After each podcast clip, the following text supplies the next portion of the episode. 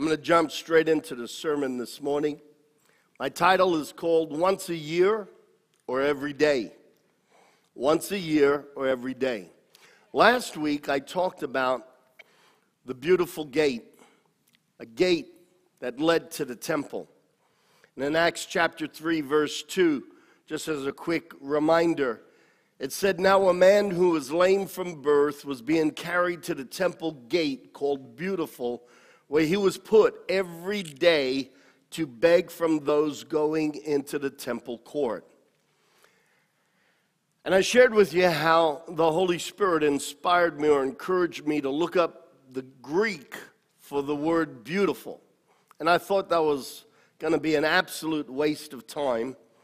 And when I did, the word herodios came up, and the definition quite contrary to the sound of beautiful, is belonging to the right hour or season, timely. And so, wanting to make sure that this was correct, I looked up the Helps Word Studies. And again, the word came up as horadios, meaning hour or the time of fulfillment, a particular hour, a season of time. And I shared with you last week how Jesus, when he started his ministry, after facing the devil and being tempted for 30 days, came back in and um, he went into the synagogue on the Sabbath and they handed him the scroll and they were reading from the prophet Isaiah. And he unravels the scroll until he comes to what we now have as a denotation chapter 61, and he starts to read. And he says, The Spirit of the Lord is on me. This is from Isaiah, because he's anointed me to proclaim. He's making a proclamation. It's the beginning of a new time and a new season. He's anointed me to proclaim good news to the poor. He sent me to proclaim freedom for the prisoners and recovery of sight for the blind, to set the oppressed free, and to proclaim the year of God's favor. And that phrase, year of God's favor, means a time period a, a, a, time period of blessing, a time ter- period, a season of fulfillment, a season of God's favor coming down on the earth. I don't know about you. I know everyone gets excited around Christmas season, but God has ordained a season that we are living in from the time he made this proclamation till the time he comes with the sound of a trumpet and a shout, and he comes riding on his horse. This is a season of favor. This is a season of fulfillment. This is a, a, a prophetic moment in the history of mankind where God has decreed that the blind will see, the deaf will hear, the lame will walk, and people will be set free. Can I get an agreement? Amen. We see that Paul picks up this theme, and even though he didn't walk with Jesus and came to Christ in the midst of trying to persecute the Christian church and exterminate it, he has an encounter with Christ.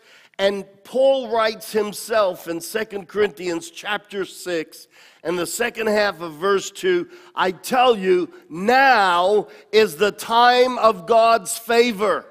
What time is it, church? Now. And it is the time of God's favor. He goes on and says, Now is the day of salvation.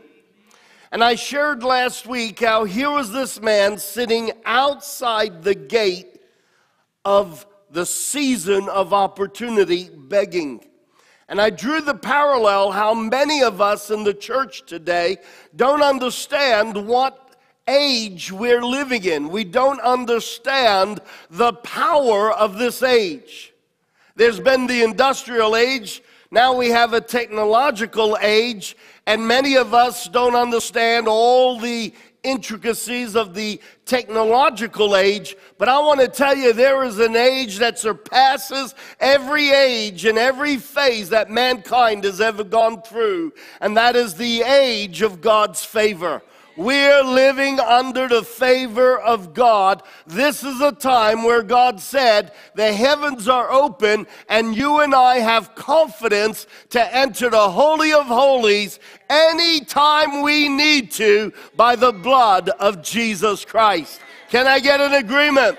If you're excited about that, give the Lord a shout. Yeah, amen. And so here's this man not understanding the hour, the day, the time period he's living in. And John and Peter, full of the Holy Ghost, all the pieces were finally coming together in their understanding. And they looked at this man and said, Silver and gold we don't have, but what we do have, we're going to pass on to you. And instantly they laid hands on this man, and he rose up and started to jump and to leap and to walk and to praise God. We don't want to be Christians who don't understand the season.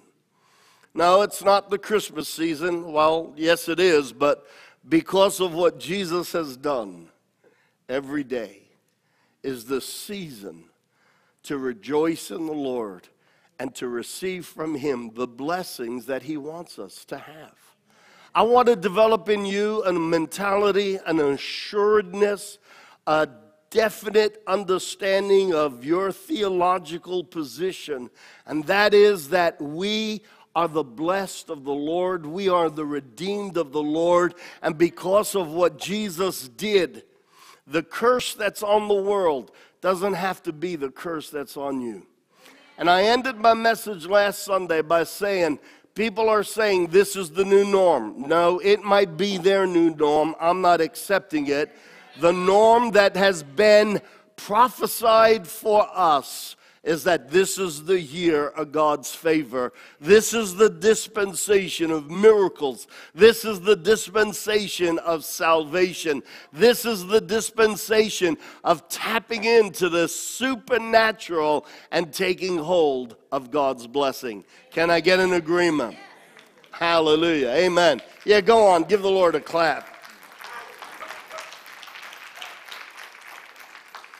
I want to do something this morning, which we do occasionally, and uh, I'm going to try to encourage all of you to sit closer to the front. Uh, last Sunday, we had over 200 people here, and the front rows are always empty. And as I'm watching the live stream, it looked like, heck, nobody showed up for church. and, and from the live stream, you would never know that in the middle of COVID, we had a bumper attendance. So just keep that in the back of your mind. Try to fill up the first few rows, uh, not because we want to present a deception, but unfortunately, because people prefer to sit further back, it actually creates a misrepresentation and makes the church look empty. I wish the cameras could go all the way around. We'd actually follow you. Amen. I'm going to do something in a moment. I have two ladies that I want to share a testimony with you. I believe with all my heart that we live under the year of God's favor. It's not a day, it's not an occasional when God's in a good mood. Every day, we are blessed to say that we live under the favor of God. Now, before I do that, I want to give honor to someone that I love and respect dearly. Pastor Elizabeth is here with us today, and this is uh, Pastor Steve, Steve's mom. Uh, Elizabeth, would you stand so everyone can welcome you? Amen. Great to have you with us. God bless you. Amen. Uh, Angie, would you come here, please? Pastor Carlos, what handheld mic would be the best for me to grab? Thank you, Pastor Steve. I do these things and I never give them forewarning. Come on over here, Angie. And these poor guys, I, I, I make them earn their keep. Tomorrow they'll say to me, Pastor, without all the extra stuff you throw on us, all the suddenlies, you make us earn our keep as it is. Praise God. You got a mic? Awesome. I was talking with Angie uh, earlier this week. In fact, it was Bible school. Mm-hmm. And uh, Angie is in the second year of our Bible school. And I'm constantly teaching the students about who we are in Christ and what our rights are and how we are the sons of God. And we need to think like that so that we open the gateways of our mind to position ourselves for more and more of God's blessing and what He has in store for us. So here we are in the middle of COVID. COVID has shut down the world in many regards, uh, from a physical, uh, mental, emotional place to even a financial place. Mm-hmm. It has been a devastating year. Now, you had a job that you weren't overly fond of. Right. You were grateful for it. Very. But it wasn't exactly where you wanted to spend the next five years. No. All right. now just lift this all the way up because it does better closer to your mouth. True. all right. So you were praying. What happened? Tell me what happened. Um, the job that I was working at, I had been working for 12 hours a day, six days a week for about the last year and a half. Okay. And I've been praying, Lord, um, I don't want to continue at this pace. I've been praying and asking God for increase. Well, the company that I was working for, another company bought the company out. Well, the administrator of the new company um, few months in, came to me and asked me what did I think about medical records. And I thought, I've never done medical records, but I'm like, okay, um, you know, we'll give it a try. So that was like October, late November, where I didn't hear anything. So I said, okay, just be still, just be still. So things were getting chaotic, and I was telling Pastor how, you know, I began to pray, Lord, you can bring, um, you can take the chaos and make it better, per se. So uh, they come to me, and um, I was praying, and I was going to take another job with the company that left. So the morning that I was supposed to have an interview, a virtual interview with the other company, I had a lady the day before had pulled me to the side and said, "Hey, um, can I talk to you after work?" And I said, "Sure." So after work, we go to the side, and she begins to pray with me, and she says, God wants me to tell you to be careful who you let in your ear. And I thought, wow, okay, I'll take heed to that. So we pray. She goes on. I don't see that lady anymore. she was a traveling nurse, so that was the last time I saw her. Wow. So then that night, I was really struggling because I didn't like the position I was in. I was thinking that the, the opportunity that was presented to me was a good opportunity, but I was kind of torn between it. So that morning, the next morning of the day of my interview, I get up and I hear the Holy Spirit say, decline. And I was like, what, Lord? He said, decline, decline the interview, and I want you to stay. I'm thinking, oh, Lord, this place is chaotic. But then again, I had prayed, Lord, you can bring order to chaos. So having said all that, I decline the interview, I stay, and as of Tuesday of this week, I got trained for the medical records job, which tomorrow I start in my new position with five days a week. Um, and I also got a pay increase that God had answered well too. So my my thing today, Pastor, is I just want people to be encouraged that God sees us Amen. and that He hears us. Amen. And as He said, that this is the year of God's favor. So. Can, can I, am I allowed to say how much an hour extra No, you got? yeah. An extra $3 an hour. That is huge. That is huge. Huge. Amen. Good girl. Good girl for hearing the voice of the Spirit, Mm-hmm. trusting God, making a decision, a difficult decision to let go of a bird in the hand, Mm-hmm. right? And this other job really they it wasn't imminent, was it? They had talked to you about it ages ago, Mm-hmm. and nothing came to fruition. And almost pretty soon after you declined, Mm-hmm. this other one came up. Can I also add too that one day in church, the Holy Spirit had Beth and her husband, he told me, um, I want you to go to them and have them to pray with you about the job. Well, I- I have to admit, Pastor, I, I got a little intimidated and I didn't because I, I didn't know them that well and I just felt like, oh, they're gonna probably think I'm crazy. So the next Sunday, uh, when I turned around to do it, they were gone. Right. But the next Sunday, they were here, and I went up to them, and it- we were, we've been in line with the Spirit of God, this couple here. Yeah. Who God just put in my. That's group awesome. To help me along with this, so. Praise God. I God. wanted to give honor to God. Amen. Amen. Absolutely. Church, it's one thing to be born again, it's another thing to be walking by the Spirit of God. In Romans chapter 8, Paul makes it clear for as many as are sons of God are led by the Spirit of God. And it's meant to be that simple. Are you born again? Then you're led by the Spirit. But we make things so much more difficult up here in our head. And so many times God is talking to us and we just say, no, that's just me, or no, that's, you know, that's silly. But when we obey, the Spirit of God will be able to birth within us and around us the blessings of God. Amen. Come on, give uh, Angie a big hand. Thank you. God bless you. All right. Now, where is Debbie? Is Debbie here? Okay, come on down, Debbie. I want to share this testimony with you as well. I told you that um, I believe that um, we're going to enter into a phase of seeing more and more miracles. Now, for those of you who don't know Debbie, she's an extremely shy, quiet person. That tells me most of you do know Debbie. well, Debbie came in. She's also in year two of Bible school and uh, had gotten information. Uh, why don't you tell us the story that you had cancer? A year ago this month, I was diagnosed with cancer, stage four, inoperable um, metastatic melanoma in my lungs. And I began chemotherapy treatment on December 26th. And it appeared to be working for three months.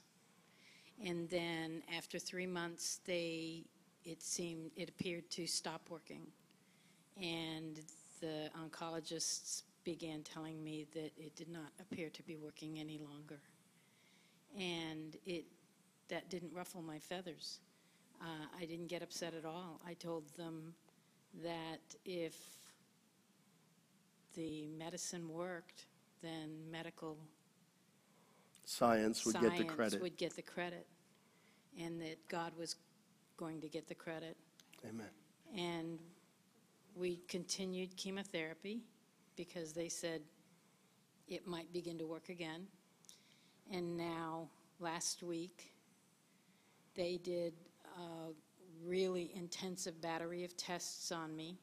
You would have scans every three months. I would get scans. And every how three often did months. you get treatment? Every three weeks. Every three weeks. And usually they coincided. Yeah, usually I got the scans on the same day as treatment, and so the doctor would just be getting the scan results in time to see me, and he would quickly look at them and tell me, no change, no change, no change. So now this time, This time, the machinery wasn't available on the day of my chemo, so they had me go much earlier in the week, and it enabled him to do a lot of intense um, study. review and Review and- investigation and of the investigation. scans. He Yeah. compared them to all the previous ones and everything, and it enabled him to see that mm, the tumors weren't shrinking, but they weren't growing, and more importantly, there was absolutely not a fraction of a change. And Now, now let's clarify that.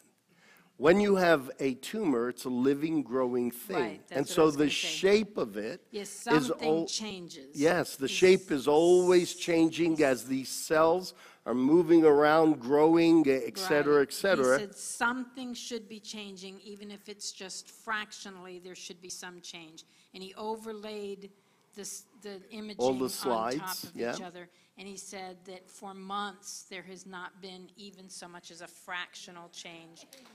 And so Wait for it.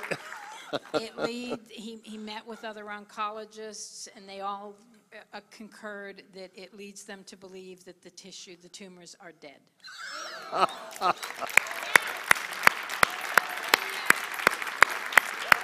Praise God. Well, Amen. There's something more. They have no medical explanation for it. And I told them, I said, well, I have an explanation for it. I've been telling you all along, medicine wasn't going to get the credit.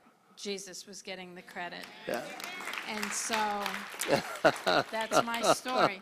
Now, he said that it's scar tissue, and he said, I can live for another 40 years with the scar tissue. I said, I'm going to be a very old person if that's the case. But um, I will continue chemo in order to do the entire protocol, but I'm healed.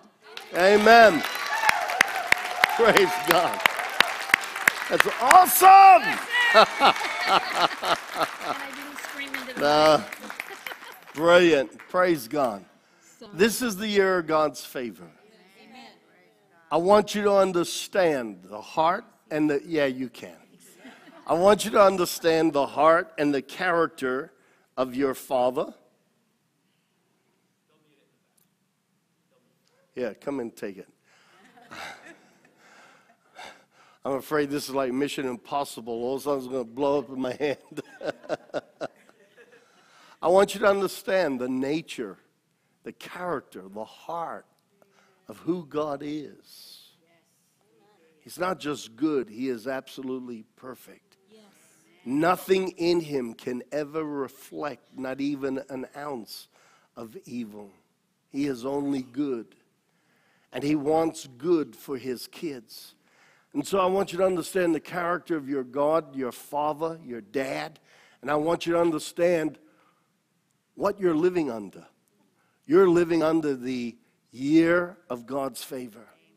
You could look to the world and say, man, we are living in bad times. Out there, it's bad times. But I live in a kingdom behind enemy lines. The world and the kingdom of darkness has no rule or jurisdiction over me and no jurisdiction over you. We might be in the world, but we are not of this world. Can I get agreement? Come on, church. Amen. When you and I have been taken out of the kingdom of darkness through the blood of Jesus Christ by accepting him as our Lord and Savior, the Bible says that we were taken out of the kingdom of darkness and into the kingdom of his dear Son. That means Jesus is the one who has jurisdiction over us, not the enemy. Can I get an agreement? Absolutely. Yeah, give the Lord a hand while I look for my notes.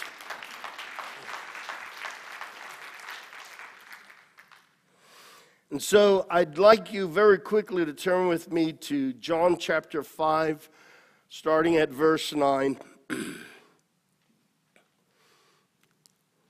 Sometime later, Jesus went up to Jerusalem for one of the Jewish festivals. Now, there is in Jerusalem near the sheep gate a pool, which in Aramaic is called Bethesda, and which is surrounded by five covered colonnades. Let's stop. Because to the average Gentile mind, this means absolutely nothing. So let me pause for a moment and give some context to the setting that we just read about.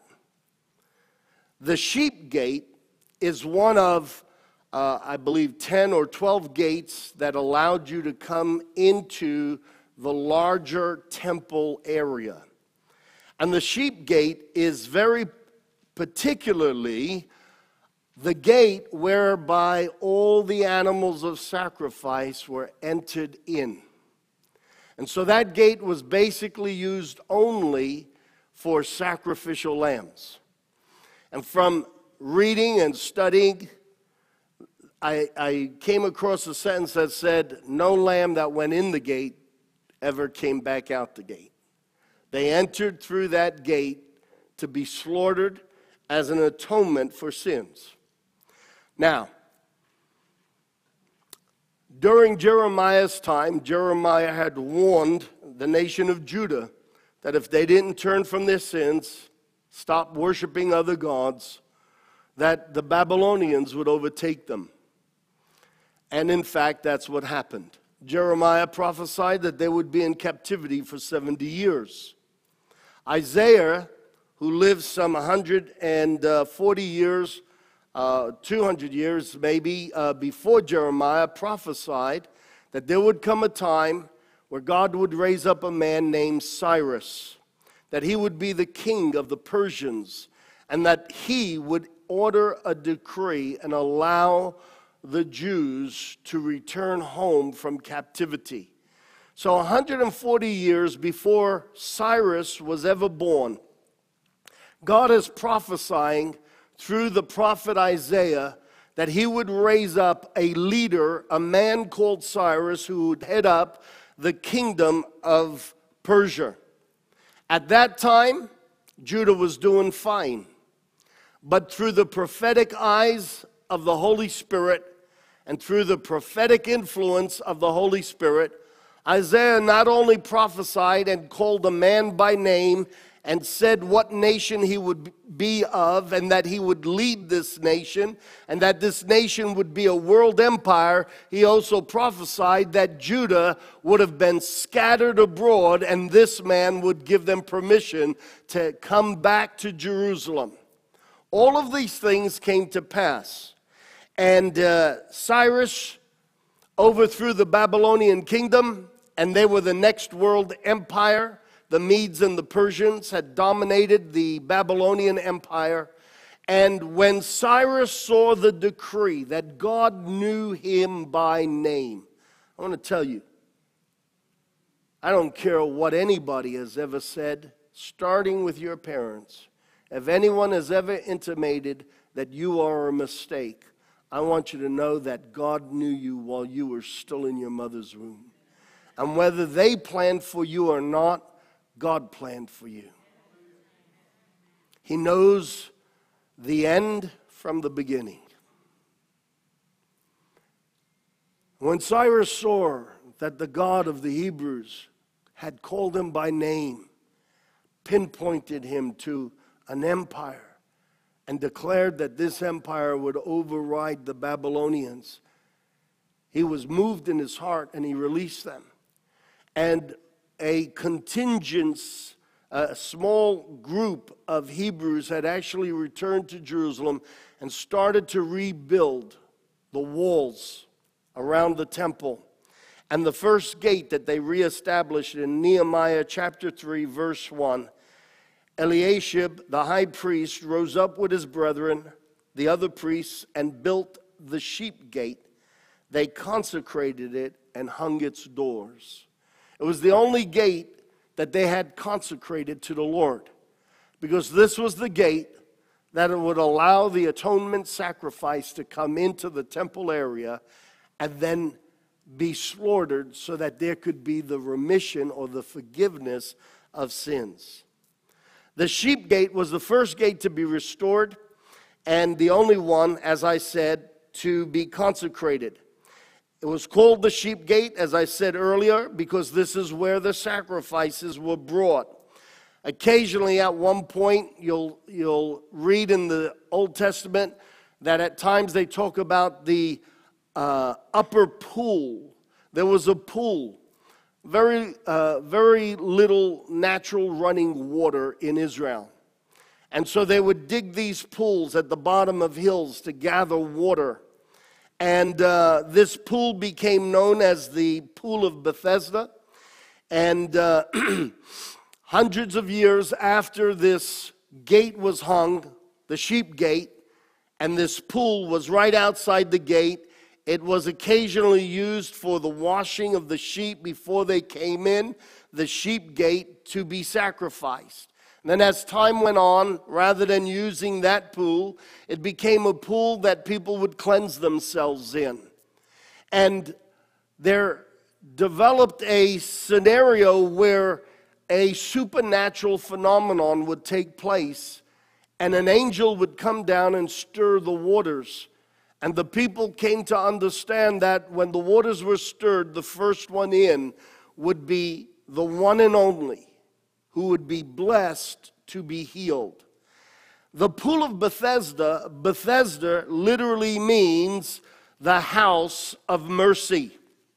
I find it phenomenally of great interest and intrigue that right alongside of the sheep gate, the entrance where the sheep would go to make atonement, was the pool that represented the house of mercy. As we read this story, it goes on to say in verse 3 here at this pool of house of mercy, the pool of Bethesda, a great number of disabled people used to lie the blind, the lame, the paralyzed. Verse 4 From time to time, an angel of the Lord would come down and stir the waters, and the first one in the pool, after each such disturbance, would be cured of whatever disease they had.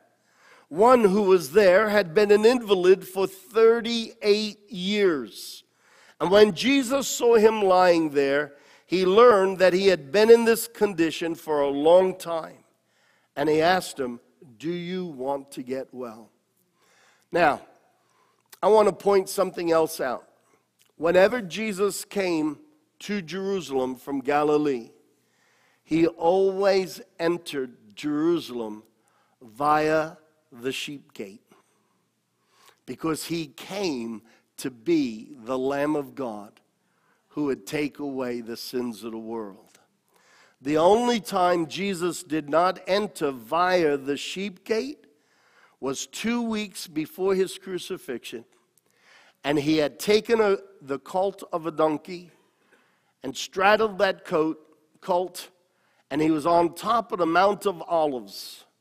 Jesus will come again and enter Jerusalem from the top of the Mount of Olives. But the Bible says the second time he comes, he will come on a horse. In ancient days, when a king came riding into a city on a horse, he came to conquer, he came for war. But when he came riding on a donkey, he came to bring peace. And as Jesus sat on the Mount of Olives, overlooking Jerusalem, he wept and he said, If you only knew what would have brought you peace, if you had only recognized the coming of your God. The, the prophet Isaiah has prophesied numerous times throughout his writings that there would be two comings of God one to bring favor, to bring salvation, and the other to bring wrath and judgment. When Jesus rode down from the Mount of Olives, that time and that time alone, he entered through the gate of triumph. But every other time that he came to Jerusalem, he came and he would enter through the same gate that the sheep would enter that were going to be slaughtered for the atonement or the forgiveness of sins.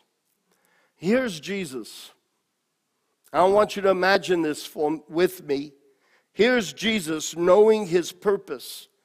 He was born to be the sacrificial Lamb of God, that anyone who would believe on him would be saved.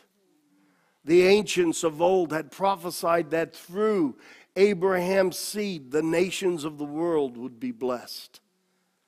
Daniel saw a rock being cut out of a mountain in the heavens, not by human hand, it says. And it struck the fourth empire, which happened to be the Roman Empire. And this rock which struck the fourth empire became the kingdom of God and it filled the whole earth. Jesus came preaching the kingdom of God is at hand during the Roman Empire. Here's Jesus at the house of mercy, the pool of Bethesda, looking at this poor fella, 38 years, crippled and everyone would beat him to the pool. And Jesus asked him, He said, Why are you still here? He says, I want to be healed, but everybody else beats me to the pool. whenever the angel comes down. There was no rhyme or reason when the angel would come. It was just a sovereign thing whenever God had a whim, the angel would come down and stir the waters. And so people had to be poised, they had to be ready, they had to be definite, they had to be determined. But this man, not having the ability of his legs, would always be beat out as far as being the first in the pool. And Jesus asked him what could seem like a really silly question, but he said, Do you want to be well? Today, we're going to be praying for those who need a miracle in their lives because I am convinced it's not just a momentary season to be jolly. We have every reason to be filled with the joy of the Lord because we are living under the hand of God's favor and God's blessing. Can I get an amen? This is a day for miracles. Absolutely. But I'm going to ask you a question as well. Would you rather whine about your misfortune and use your misfortune, be it circumstances or be it an illness, use it as a badge that will evoke conversation and pity? Or would you rather bury the badge and walk free? Healed, delivered, your scenario changed. I can relate to this, having been born a very sickly kid and sick for a very, very long time. I was the last of three boys that my parents would have. They had three kids all up, and I was the youngest. And uh, I was the runt, so to speak. I was the little piglet that was scrawny, that probably would have been put out of its misery if it was born on a farm. And I was that, the runt of the litter, so to speak. And my oldest brother was always, whenever my parents spoke about him, he was the intelligent one. My second oldest brother was the one with, you know, long curly eyelashes and all this cute charisma. And then there was Rob, who was always sick. And I learned to get attention based on my condition of being sick. And I remember very clearly God speaking to me around the age of 13, 14 years old. And He said, If you want attention, you could have it for the rest of your life. But if you want deliverance, you have to let go of the attention and you'll have deliverance for the rest of your life. Amen. Mentally and emotionally, you have to be willing to break with your Achilles heel and say, I don't want pity, I don't want self pity, and I don't want pity from anybody else. I don't want to tell my story again so that somebody feels sorry for me. I want to tell my story so that someone can give praise to the King of Kings and the Lord of Lords. And so it's a very important question that Jesus asked Do you want to be well? And of course, the man responded with a yes. And Jesus healed him. Now, I find this story of great interest. It really tickles my fancy because I look at the paradox, and the paradox is this here's Jesus walking up and down the countryside of Judea, healing anyone who would call out to him. And here's this man for the three years that Jesus is ministering, he's waiting at this pool for the occasional opportunity when the hand of God would release an angel to stir the waters. So many Christians are living in the year God's favor and they don't understand it is the year God's favor. I want you to know year of favor means this is the dispensation, this is the prophesied time period where God said heaven and earth will reach and touch each other and my power and my glory will come down to my children. Hallelujah. This is a period to push in. This is a time not to live in misery, not to complain about how tough things are, but to stand on the promises of God. You not only have to know who you are in Christ, you have to know what time it is. It is the time for the redeemed to rejoice and to declare that they are the redeemed of the Lord and they are the blessed of the Lord.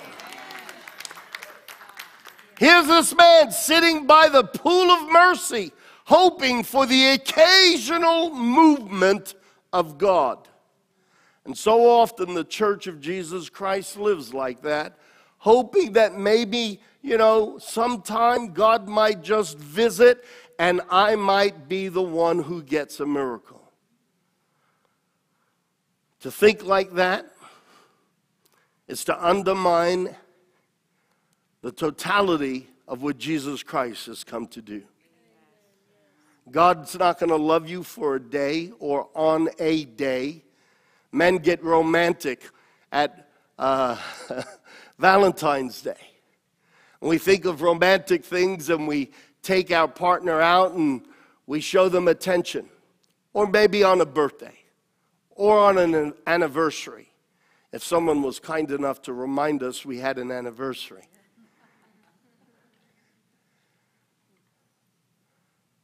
When Valentine's Day should be every day of the year for anybody you love.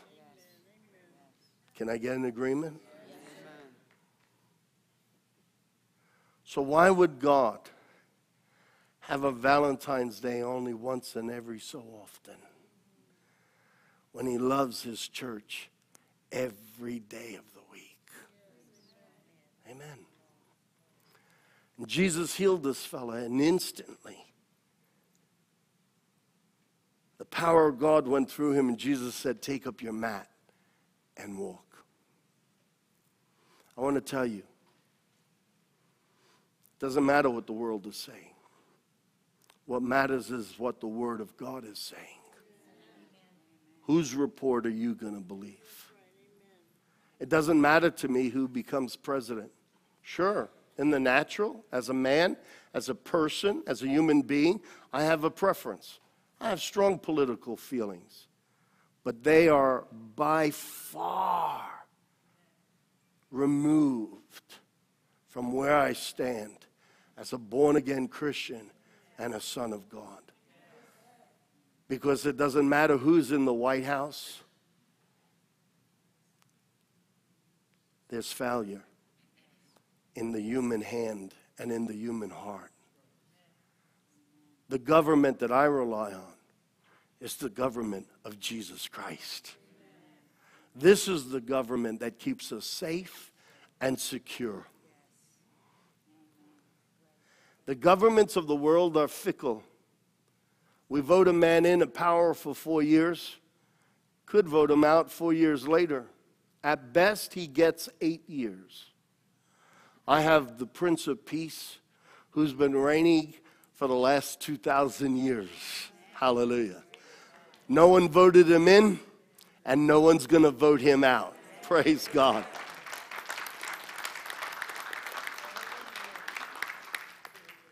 I want to reiterate and close with what Paul said, and I read this last week. I reiterated it at the beginning of my sermon. Today, first of all, he says, This is the year of God's favor. He literally repeated what the prophet Isaiah said and what Jesus read when he was in the synagogue. This is the year of God's favor. What time is it? What season is it? I am living in a dispensation, a time period that God has decreed that anyone who believes in him will be able to touch him and be supernaturally blessed physically, mentally, emotionally, financially, in relationships. I believe in a God who's miraculous. And a God less than a God who is miraculous is pretty ordinary. I've seen human beings do extraordinary things, but what my Father can do goes beyond extraordinary. Amen. Today if you hear his voice, today the Spirit of God is knocking on your heart. It's not by chance or by coincidence. Whether you're watching by live stream or you're here, today is the day of salvation. Don't let another week go by. Don't let another month go by. Today is the day of salvation. The crippled man I preached about last week never entered the gate beautiful. Come on in through the gate. Jesus said, I am the gate, and no one can come in unless they come in through me. Amen. Would you stand with me right now?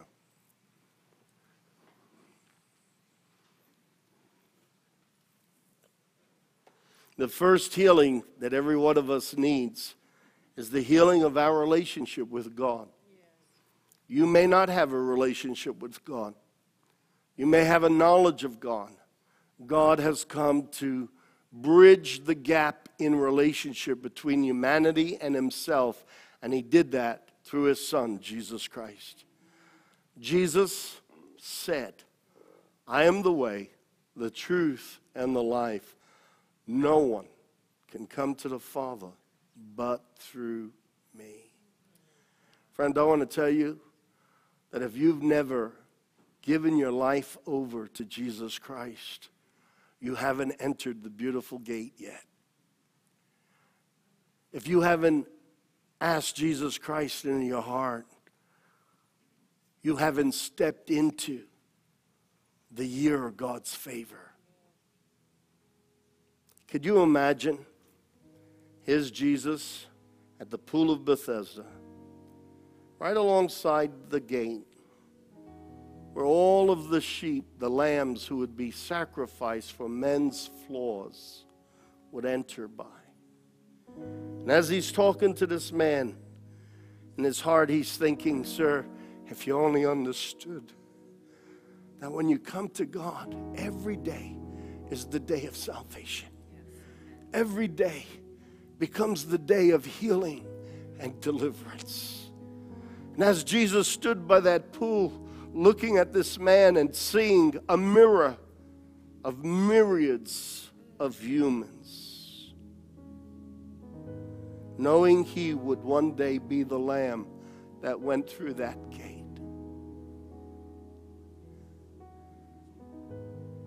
There's only one thing that God requires of us is that we say yes. That's it.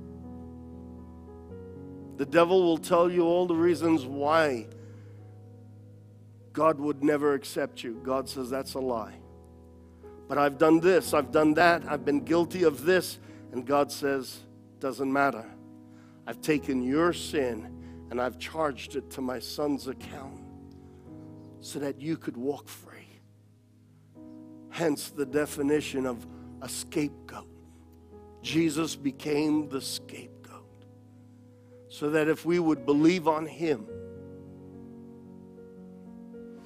he pays our price and we take on his life. Amen.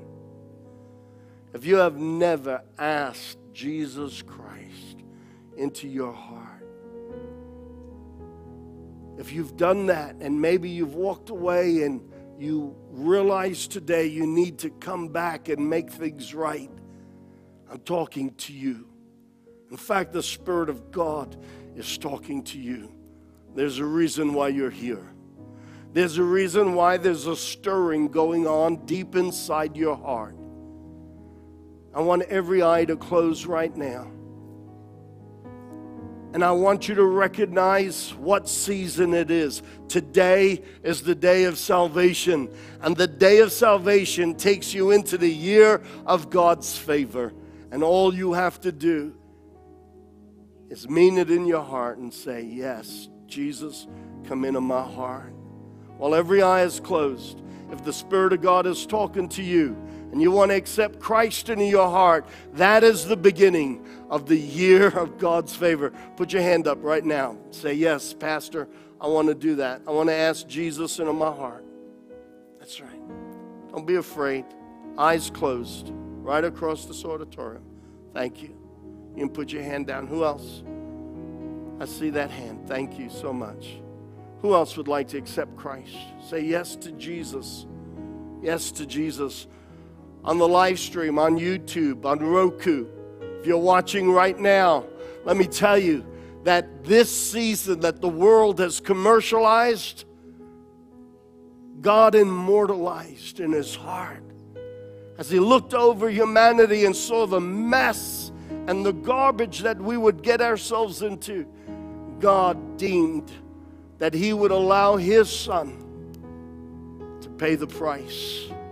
So if we believe in him, we'll be set free. As you're watching right now, if you're saying yes, I want you to get ready to pray this prayer with me. And those of you in this room that have raised your hand, repeat this prayer after me. Everyone, I, I want everyone to repeat it, but especially those people that have raised their hand. And it's going to be a simple acknowledgement that we have made mistakes, that Jesus Christ is God come in the flesh, and that He died on the cross for us, and an acknowledgement that we want Him to come into our hearts. Every eye closed. Repeat after me Dear Jesus, I'm asking you right now. You died for me. Come and live inside me. I've made so many mistakes. I'm sorry. Only you can help me because I can't help me. Jesus Christ, set me free today. Come into my heart, break the chains, break the madness, and set me free. I accept what you have done on the cross for me. And I receive you today as my Lord and Savior. Thank you, Jesus, for coming into my heart and saving me today. Thank you, Father. In Jesus' name, amen. In just a moment, I'm going to open the altar for a time of prayer. I'm going to ask my pastors to start coming down the front. Of all of them, anyone who's in the house, just come on down the front. And we're going to be available for prayer. I want you to know that God is on your side. He loves you, He cares about you. This is the year God's favor. It's not a day, a week, or a month, it's a lifetime. I didn't get it by earning it. I'm not going to keep it by earning it. It's all part of God's favor and God's grace. Can I get an agreement? The, yeah, go on, give the Lord a praise offering. Amen. Those of you who want prayer, need a miracle, why not believe that you could be the next testimony? Absolutely. If you want the miracle, God's got the miracle in Jesus' name. Pastor Elizabeth, would you join us too for prayer? Come on down the front and join us. If you're one of those who raised your hand to ask Jesus in your heart while others are coming down, why don't you come down as well? I'd love to pray with you personally and talk to you for a couple of moments. Uh, praise God. Those of you who want prayer, come on down right now. Come on, step out of the aisle. And Father, as these folk come, I pray over those who are going to be heading home. I pray that they will have a wonderful time of celebration around Christmas. I thank you, Father. I speak protection and safety around their lives in Jesus' name. Amen. Let them be blessed and let your blessings be on them. And Father, I thank you that it's not a day once a year, it's a day every day where we could come into your presence with confidence that you will receive us and you will bless us in Jesus' name. And everyone said, Amen. Those of you who would like to stay and worship, come closer. We're going to keep the worship music going. Those of you who need to go, God bless you. Have an awesome season. I'll see you next Sunday, and we're going to come together and worship the King of Kings. Amen. God bless. Amen.